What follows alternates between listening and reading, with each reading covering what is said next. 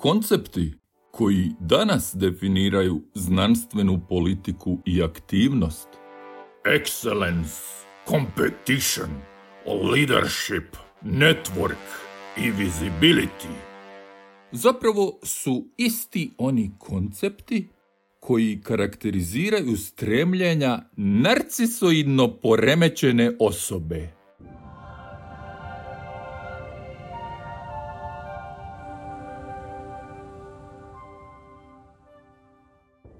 Ekstremna, pa i patološka narcisoidnost znanstvenika, vrlo česta u znanstvenoj zajednici, te svođenje znanosti na nagrade i počasti.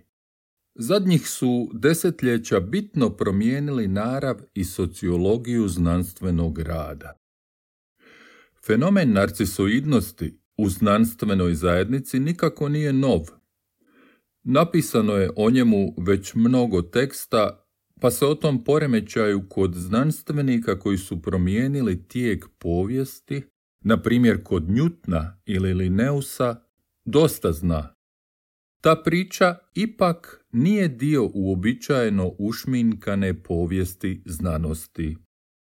Bruno Lemaitre posvetio je fenomenu narcizma 2015. godine cijelu knjigu naziva Esej o znanosti i narcizmu i podnaslova kako osobnosti snažnog ega usmjeravaju istraživanja u znanostima o životu. Lemaitre je i sam znanstvenik koji se bavi znanošću o životu, life science. On je vrlo citirani istraživač i profesor imunologije u Lozani. Lemetr se donekle ograničava na svoje područje za koje tvrdi da je pod izrazitim utjecajem narcizma vodećih znanstvenika. Tako je, kaže, i u ostalim poljima istraživanja koja su u žiži interesa javnosti zbog njihove veze s medicinom i zdravljem. Tako je i u drugim djelatnostima s izrazitom društvenom izloženošću među liječnicima, u show biznisu, na televiziji, u biznisu, politici, sportu i umjetnosti. To su djelatnosti koje privlače pojedince u potrazi za divljenjem okoline i dominacijom. Znanstvenici koje na znanstveni rad potiče prvenstveno odobravanje i priznanje okoline, čine sve da svoje istraživanje u takvim područjima prikažu kao spasonosnu društvenu vrijednost i aktivnost koja bitno unapređuje živote ili ih spašava.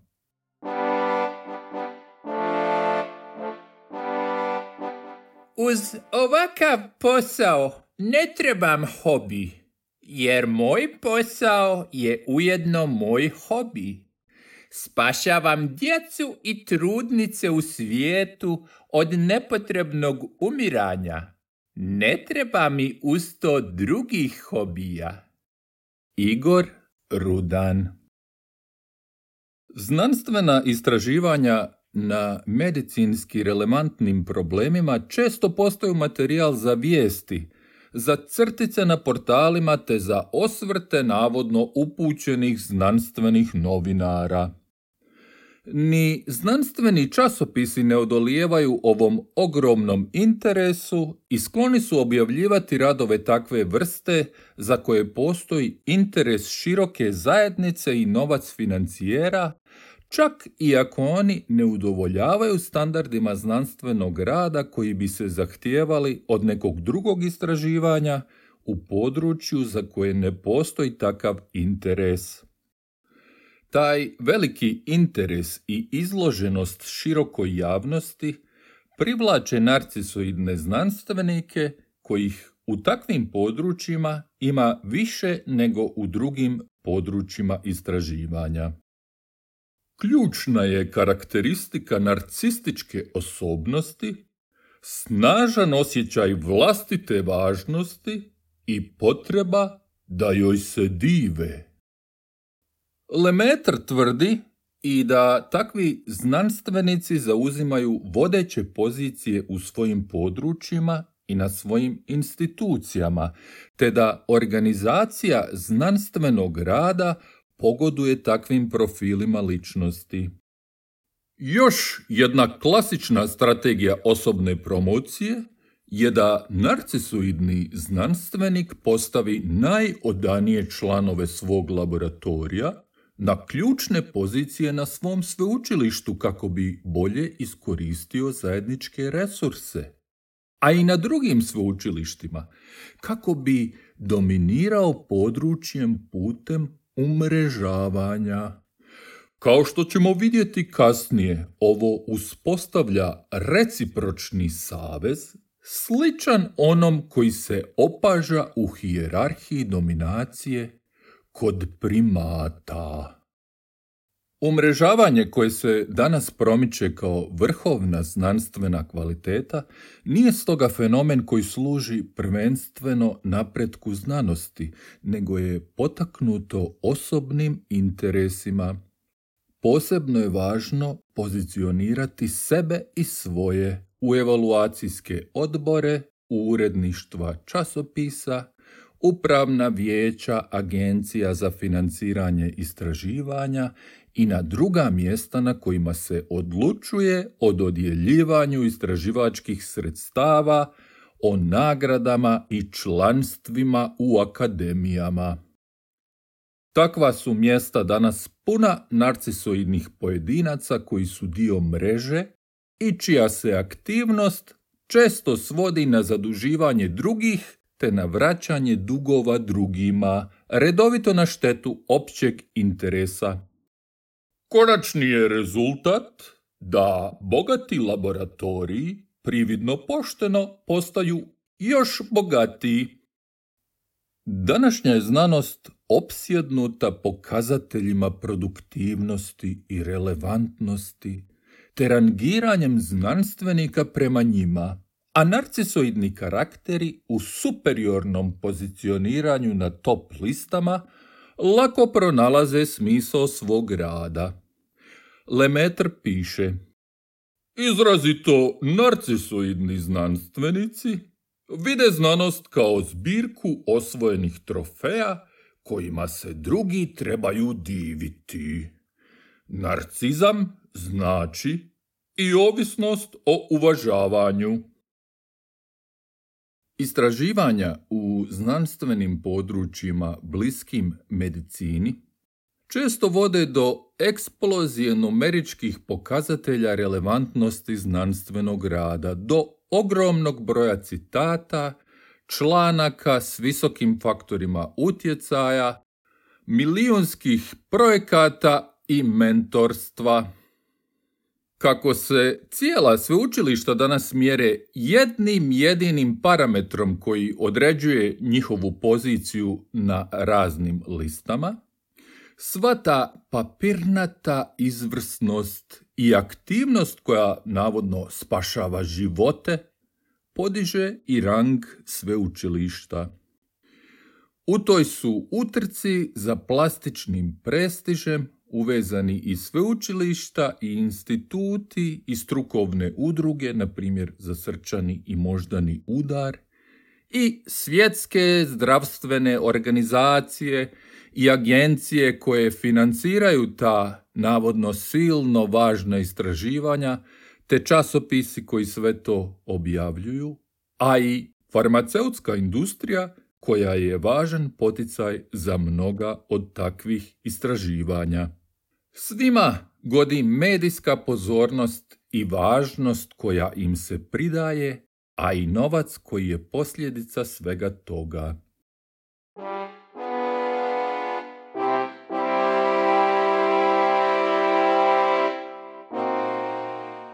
Koncepti koji danas definiraju znanstvenu politiku i aktivnost.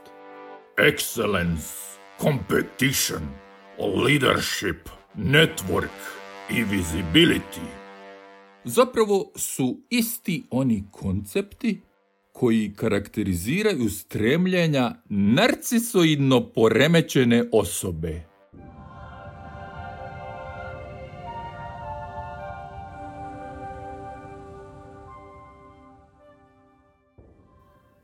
Narcisoidni znanstvenici uspješni su u prikazivanju svoje djelatnosti i cijelog svog života na mitski način.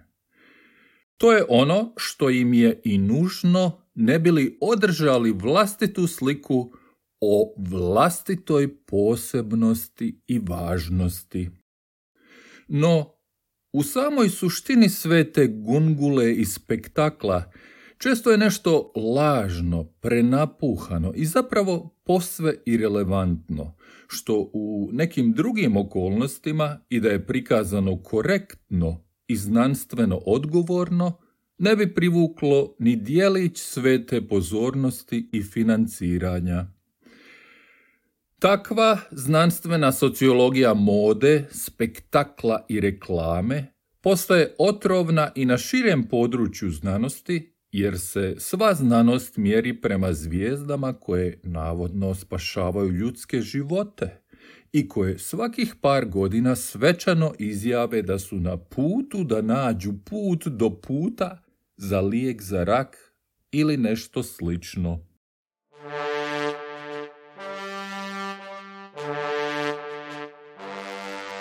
Novinar kako tumačite da se u hrvatskoj javnosti relativno malo zna o vama, iako imate prilično impresivnu karijeru? Igor Rudan Možda stoga što čovjek posvećuje karijeru spašavanju djece u siromašnim dijelovima svijeta od smrti, prije svega zato da bi spasio tu djecu, a ne zato da bi mogao pričati o tome.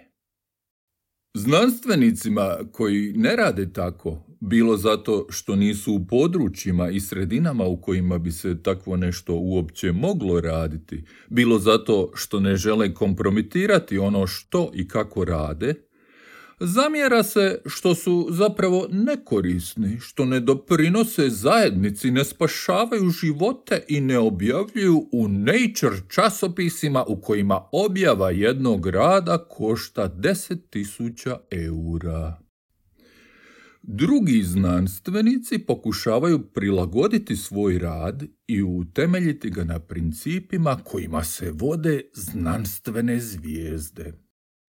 Zapravo ga ušminkavaju i nabildavaju, pa i krivotvore, jer se upravo takvi postupci forsiraju što kriterijima agencija i industrije, što prešutnim konsenzusom zajednice da je to zapravo u redu.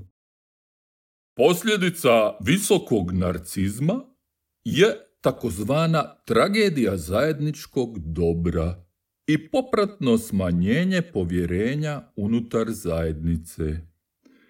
Narcisi krše implicitna pravila zajednice tako što osobno iskorištavaju određene situacije, ali istodobno svojim ponašanjem potiču druge da učine to isto.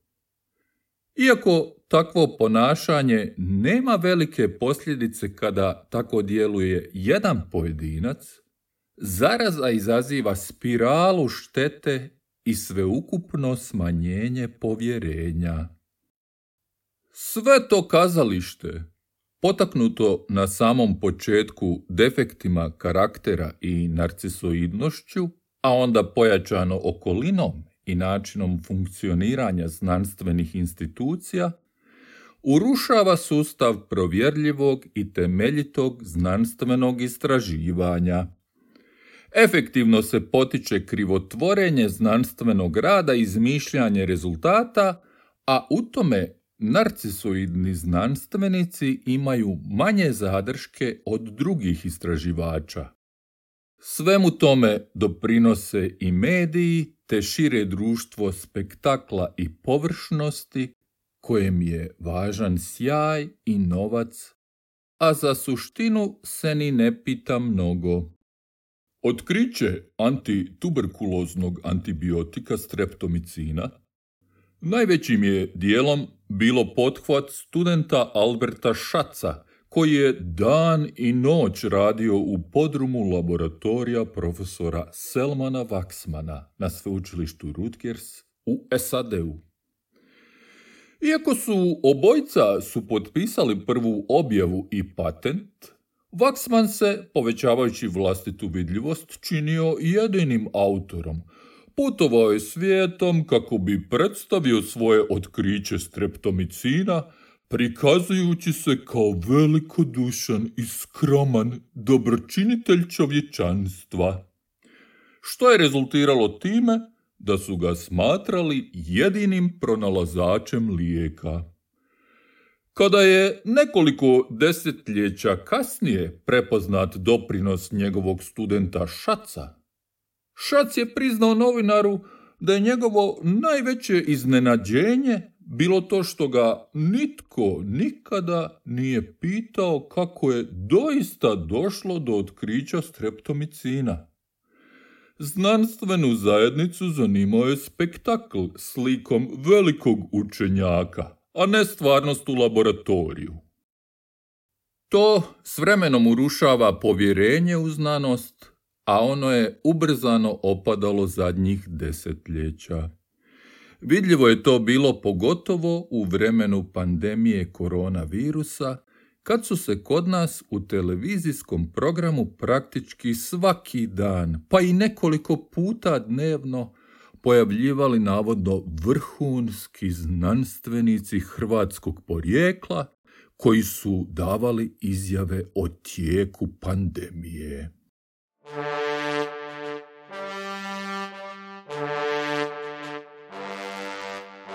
Moj znanstveni autoritet ne pokušava osporiti niti jedan ozbiljni znanstvenik ili stručnjak. S tim autoritetom u javnost prenosim neke od znanstvenih informacija koje mislim da su važne. Gordan Lauc Često su te izjave bile nejasne, zbunjujuće, pa i kontradiktorne ili potpuno pogrešne i bilo bi za javno zdravstvenu situaciju bolje da ih nisu ni davali.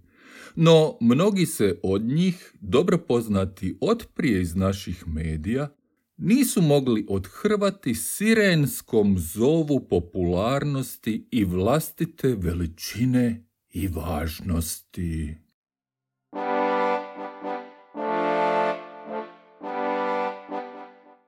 Upravo u tom duhu suradnje i s obzirom na razumijevanje velike odgovornosti i važnosti zajedničkog djelovanja svakog od nas. Ne želim posebno komentirati vaše izjave na konferenciji za novinstvo u petak koje su u spominjanju mojega imena i mojih nastojanja bile izrečene s dozom omalovažavanja. Takav diskurs u našoj komunikaciji ne podržavam, niti ga želim prihvatiti. Stoga ću te izjave pripisati vašoj preopterećenosti, a ne namjeri da me diskreditirate kao znanstvenika. Podsjetit ću vas na to da od veljače neprestano i gotovo danonoćno radim u borbi protiv COVID-19, gdje sam postigao svjetski priznate znanstvene rezultate, te da nastojim građanima i medijima predstaviti recentne podatke kad god me to zatraži. Zbog sveg izrečenog želim vam poslati molbu da kao predsjednik vlade Republike Hrvatske svojim govorom umanjite sukobe u medijskom prostoru, te vam osobno pružam ruku profesionalne suradnje i pomoći u rješavanju ove ozbiljne krize u Hrvatskoj. Ivan Đikić u otvorenom pismu premijeru Andreju Plenkoviću. U pandemijskoj konfuziji uglavnom su lošu ulogu odigrali i mediji, koji su inzistirali na javljanjima navodno vrhunskih hrvatskih znanstvenika, jer su takvi prilozi u atmosferi straha podizali gledanost.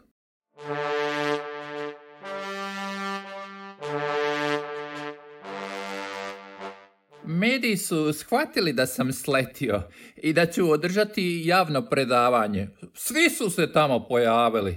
Ali bilo je to mnogo gore nego što sam mogao i zamisliti. Nikad ranije nismo kod nas vidjeli toliki interes za bilo što, osim za rat i svjetsko nogometno prvenstvo. Stoga sam morao održati tri uzastopne konferencije. Prvo za neke televizije, pa za druge, a onda na kraju za sve novinare.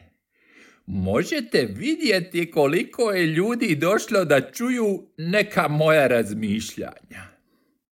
Igor Rudan Ni novinari koji su se specijalizirali za popularizaciju znanosti nisu se dobro snašli što nije ni čudno, jer i oni već dugo pišu o tome tko je dobio kakvu nagradu, tko je gdje na nekakvoj listi i tko je najbolje odjeveni hrvatski znanstvenik.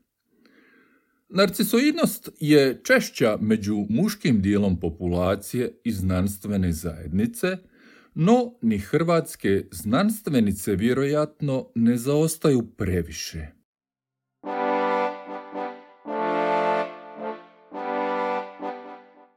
Kada dolazim na kongrese i držim predavanja, jako promišljam kako ću se odjenuti. Stoga često razmišljam što bi izgledalo najmanje otkvačeno ili neozbiljno, a opet nikada se ne uspijem odhrvati svoje potrebi za posebnošću. Tako mi nikada ne uspijeva da se uklopim u tu znanstvenu masu i nažalost ili na sreću uvijek odskačem tim vanjskim izgledom. Više se previše ne zamaram time što ću obući kako bi me drugi smatrali ozbiljnom znanstvenicom.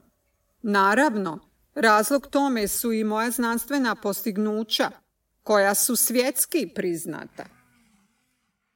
Profesorica Vlatka Zoldoš u kreiranju svjetlucave i površne slike o znanosti, novinarima vrijedno pomažu i narcisoidni znanstvenici koji ih redovito obavještavaju o svojim ozbiljnim i svjetski priznatim postignućima. Lemetr piše Znanstvenici su iznenađeni kad se suoče sa skepticizmom društva prema znanosti. Nije teško otkriti vezu između porasta narcizma u našem društvu i popratnog pada povjerenja. U knjizi Epidemija narcizma Twenge i Campbell su još 2009. godine iznijeli argumente u prilog tezi o porastu narcizma u američkom društvu. Oni tvrde i da se odgoj djece promijenio te da se u njemu sve više inzistira na posebnosti djece, na njihovoj samodostatnosti, na važnosti natjecanja i pobjeđivanja u natjecanju, a sve to pogoduje porastu narcizma. Gordan Lauc, jedan od medijski najprisutnijih znanstvenika u doba pandemije koronavirusa, o odgoju je djece na Hrvatskoj radioteleviziji 2018. godine izjavio Neki dan sam razgovarao sa svojim devetogodišnjim sinom koji se brine oko toga što je nešto krivo rekao, pa mu je neugodno. A da si sad to krivo rekao pred kavezom za majmune, bili te pogodilo što sada majmun misli? Rekao je da ne bi.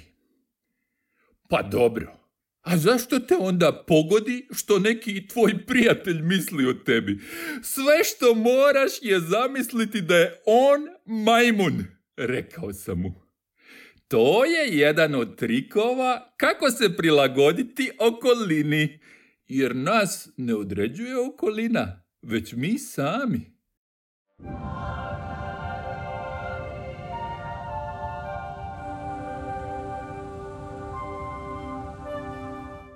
Vrijednosti koje postaju sve izraženije u znanstvenoj sociologiji, a i na širem društvenom planu, odgovaraju sve više narcisoidnim pojedincima koje karakterizira i pomanjkanje empatije.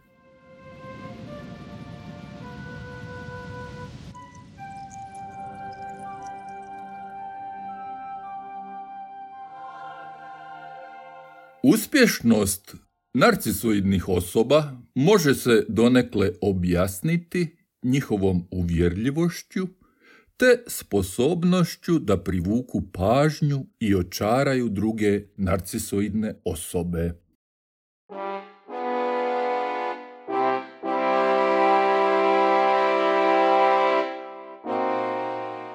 Koncepti koji danas definiraju znanstvenu politiku i aktivnost.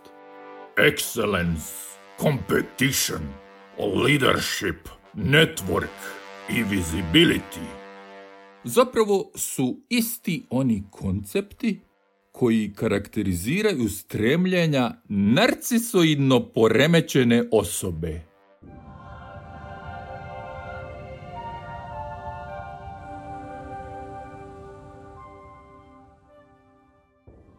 Lemetrova knjiga sadrži i niz najvjerojatnije istinitih tračeva o slavnim znanstvenicima, o njihovim ljubavnim avanturama, izdajama i podlostima, vezama s političkom i kulturnom elitom, a spominju se i Sartre i Camus.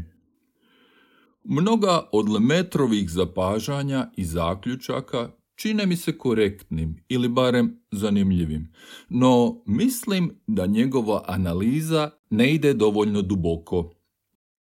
On smatra da bi se znanost mogla popraviti promjenom pravila financiranja istraživanja ili ukazivanjem na problematičnosti karaktera narcisoidnih znanstvenika. To sugeriraju i njegove upute za mlade znanstvenike na kraju knjige. Lemetr misli i da postoje nekakve prave vrijednosti kojima se znanost mora vratiti, što je uglavnom neistinito, usprkos mitovima koji se ispredaju o znanstvenoj etici i povijesti. Vrijednosti u znanost tek treba unijeti, a pravo je pitanje je li to uopće moguće, pogotovo u neko dogledno vrijeme i pogotovo s obzirom na društvene tokove i trendove. Narcisoidnost je u znanosti preduboko ukorijenjena da bi se njeni efekti mogli umanjiti sitnim izmjenama.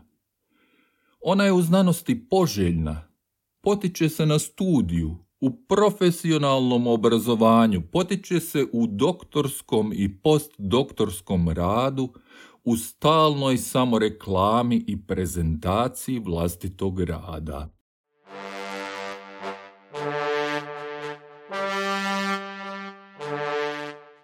Prvi dan kada smo došli na MIT, rekli su nam da se osvrnemo oko sebe jer smo mi najbolji od najboljih.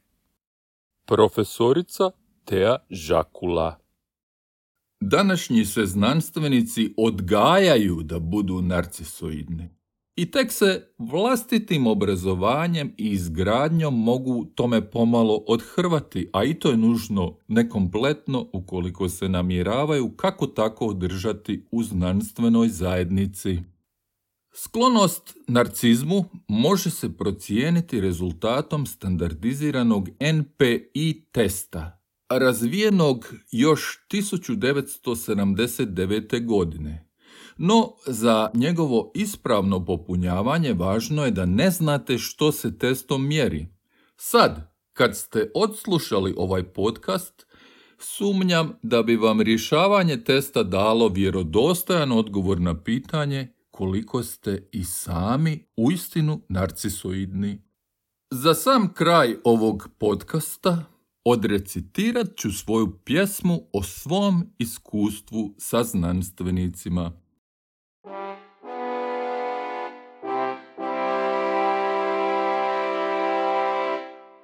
Narcisoidni spam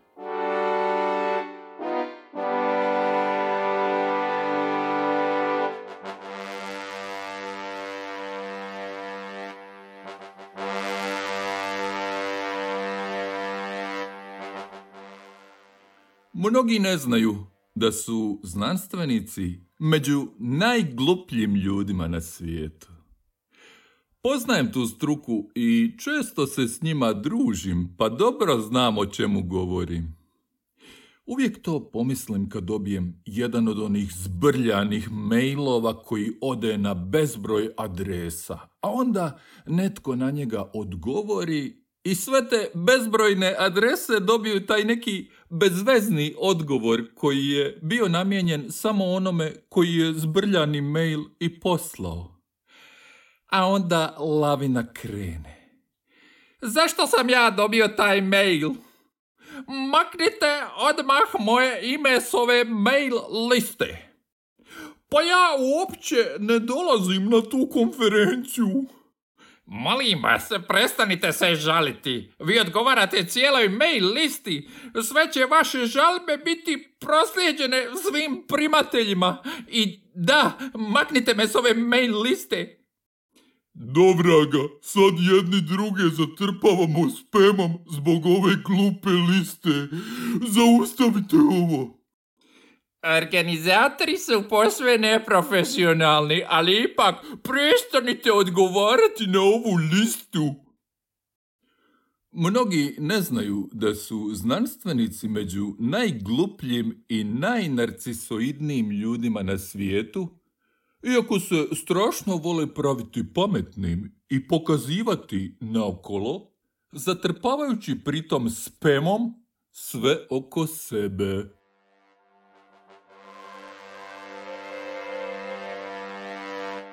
Bye.